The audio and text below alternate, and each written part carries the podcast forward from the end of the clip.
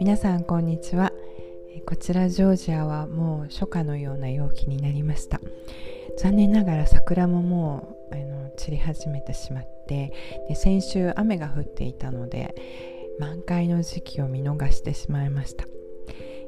ジョージアの春は本当に綺麗で、えー、まず梨の梨の羽梅梅が咲いても次に桃そして梨が咲いて桜が咲き始めてでこれがえ桜のシーズンが終わると花水木が美しく咲くんですね、えー、今もう花水木も咲き始めてます。ちょっとね例年よりやっぱり23週間早いかなって感じなんですがでこれが終わるとアゼリアが咲き始めてもう本当にね、えっと、カリフォルニアとかフロリダ好きな方多いと思うんですがジョージアはすっごい綺麗です。だからあの四季があるのでな春と秋はちょっと短いんですがやっぱその時期がすごく綺麗なので私はやっぱり四季があるジョージアがアメリカの中では一番好きだ好きですね、えー、今はでも花粉がすごくって松の花粉？松ですね。えっ、と杉ではなくて松がすごくて黄色いんですよ。だからもう車は真っ黄色になるしえー、空気もすごい黄色くってで乾燥してる日なんか車が通るとわーっと黄色いあの粉がび散ってすっごいすごいんですでこれが2週間ぐらい続くんですが、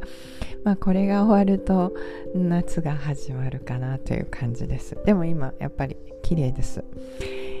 えー、っとですね今日はちょっとだけコロナコロナウイルスに関係したことをお話ししようかと思います。えー、もう、毎日テレビをつけるとコロナコロナであのソーシャルメディアを開いてもコロナコロナで もうなんかちょっと頭がおかしくなるなりそうなんですが私も仕事柄やっぱり、えっと、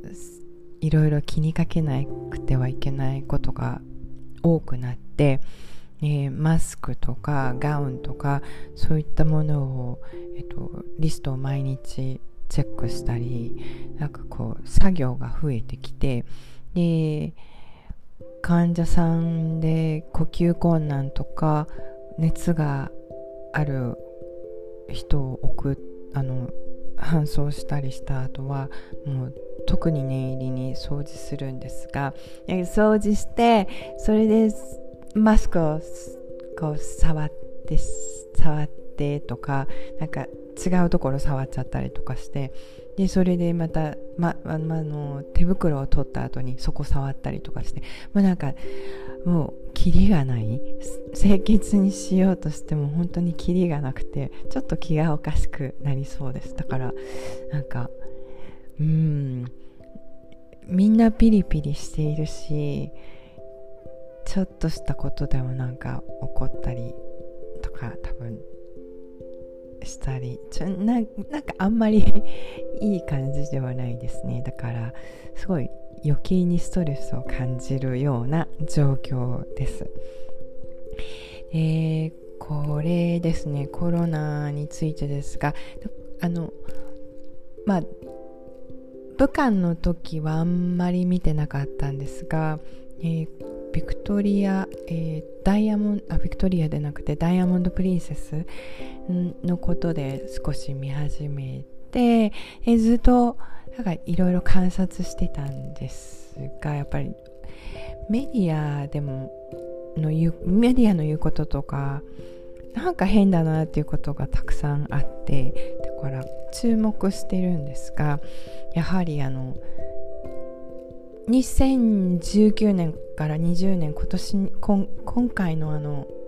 インフルエンザはすごくあの猛威を振るってました。で2017年と18年のインフルエンザよりはちょっとちょっとあの患者数とか、えー、それにそれから発生した肺炎とか考えると比べると少し少ないかなという感じではあるんですがでもやっぱりすごい蔓延していたにもかかわらず世界では別にあの国境を閉じたりとかえっ、ー、とその まあ結局軟禁状態。えっ、といろんな都市でこう家から必要以外は出ちゃいけないとかそういう軟禁状態のこととかはなかったのなかったし、え、日本でも緊急事態条項はまだなかったですね。それがこのコロナに関してはいろんなことがこう変化していってその緊急事態条項条例が通ってしまったりとかアメリカでもマーシャルロートっていうのがあってそれはまあ緊急事態条項と同じなんですがの ちょっと一歩手前って感じなんですね。でアトランタはあの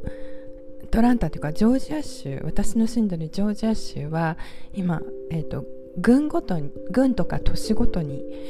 えーとその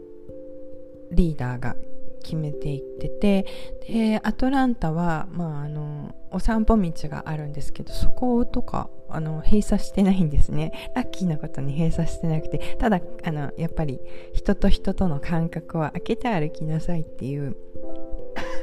ごめんなさい。あの看板とかそういうのはあるんですが一応公園であのえっ、ー、と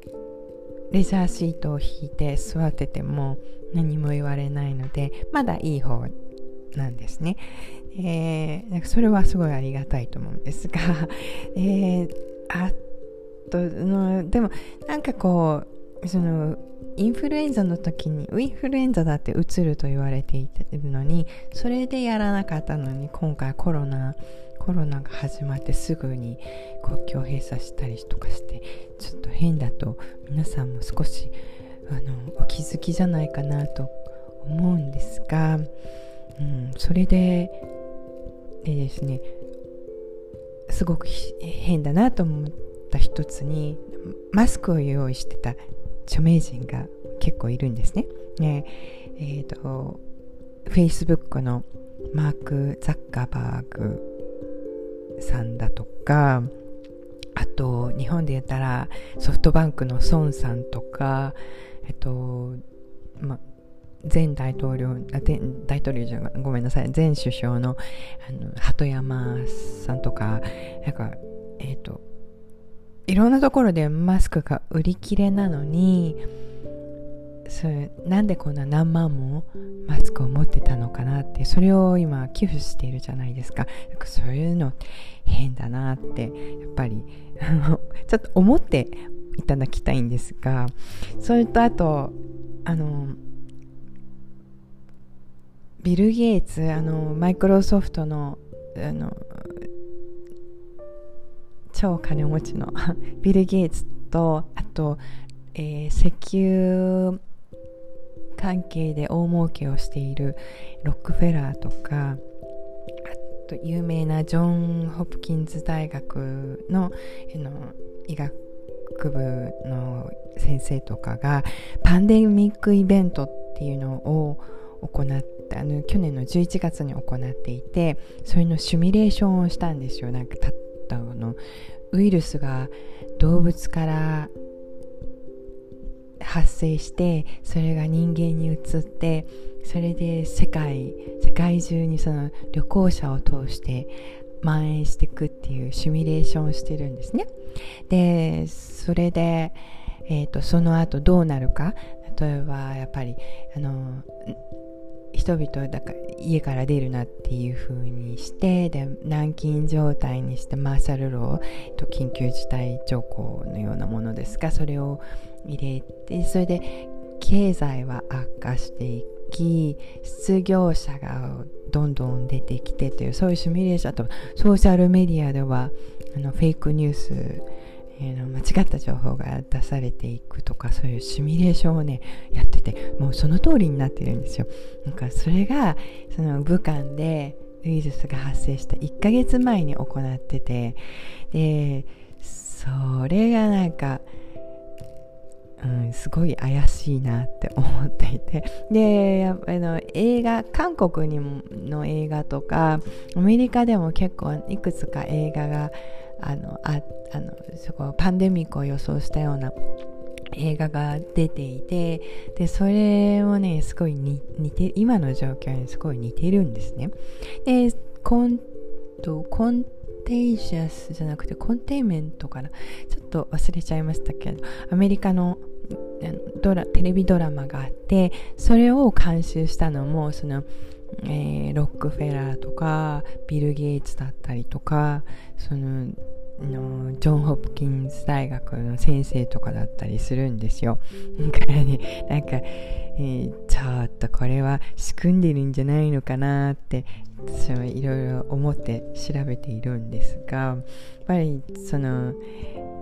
例えば皆さん日本にいらっしゃったら日本だけのことしか見なかったりとか例えば数字とかあとアメリカだったらアメリカのことしか見てなかったりとかするとどうしてもそういう情報は入ってこないから見えないと思うんですがまあ私はなんか興味があっていろんな国のことを見てたりしてでそれの裏に関するもの情報を送ってくれる友人とかがいるので そういうので情報交換とかしてなんか変だよねっていう話を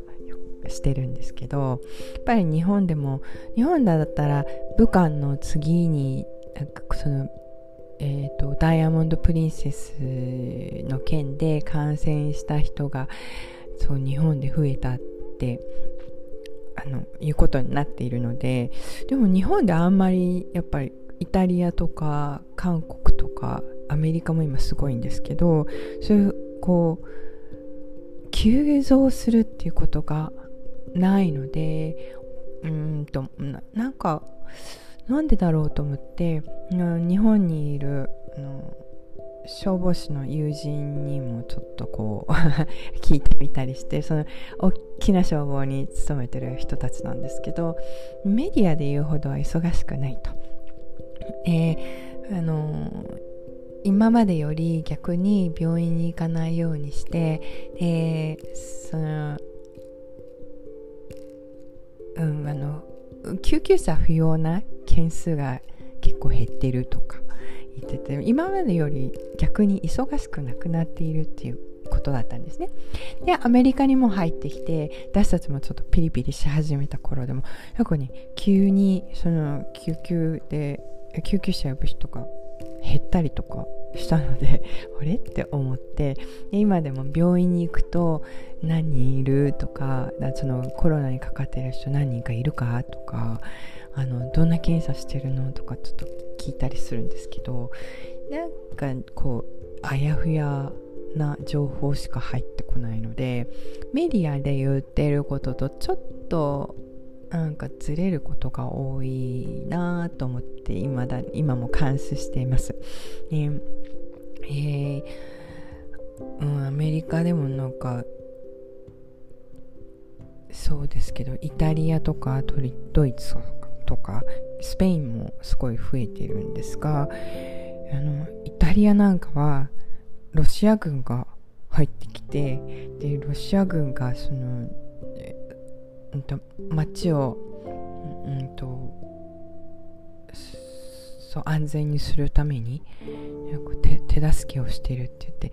なんかそれはおかしいなと思うんですけどそれと中国があのイタリアの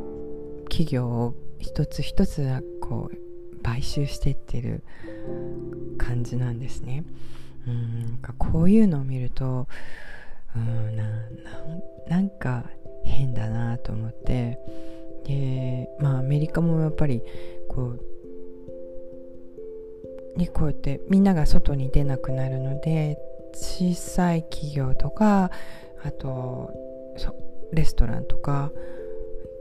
どんどん多分潰れていっちゃうと思うんですがだからそれで大きな会社はやっぱり政府から支援されているのでそういうそういう大きな会社が多分どんどん中小企業なんかを買収してっちゃうんじゃないかなっていうふうには思って見ています。だからこういうのやっぱり、うん、まあね逆に知らなければ知らない方がそれで自分の健康管理をしてでどうやったらあのウイルス感染しないとかそういうところに気をつけて、えーと、だからじ、うん、健康管理をする方に集中した方がいいとも思うんですが私はちょっと興味があるので そういうところを見ちゃうんですけど、うん、だからやっぱり今まで通り日本ではあんまり急増してないってことなのでやっぱり今まで通りマスクをして手を洗ってでえっ、ー、と体にいいものを食べてで、まあ、自信もあるかと思うのでちょっとこう乾物とかやっぱりそういうものは常になんか補充食べ食べながら補充していくっていう、うん、状態にしてまた何が起こるか分かんないので緊急事態条項とか発生されちゃうとあまりお買い物とかもできなくなることもあると思うのでそういうのはまあ地震のえ、ー、と準備に備えても備えるにしても同じようにあのまあ、慌てないで少しずつ用意していった方がいいかなとはなんか世界の動きを見ていて思います。うん、だからトイレットペーパーとかも買いだめっていうわけじゃないけどあったら買っておくでまた多すぎそれでね多すぎちゃったらない人にあげたりとかそうそうお互い助け合うとかこともできるので、うん、それを別に用意しといても無駄じゃないんじゃないかなと思います。で今ウイルスについてもちょっと興味があって今勉強してます。で、うん、ウイルスは感染するものじゃないらしいのででその辺もう一回もあの本を読んでいるのでそういうものもあの知識を備えた後にお話できたらなと思います。えー、はちょっとまあ話が下手なの皆さんもうお分かりだと思うんですが あのこんなことを思っていたのでお伝えしたくて、えー、話してみました。また質問なんかがありましたら多分これ質問録音して私に送っていただくこともできるのでぜひよろしくお願いします。ではでは、えーと、あ聞いていただいてありがとうございました。あのご自愛ください。いいものを食べてお風呂もお風呂もあの免疫アップに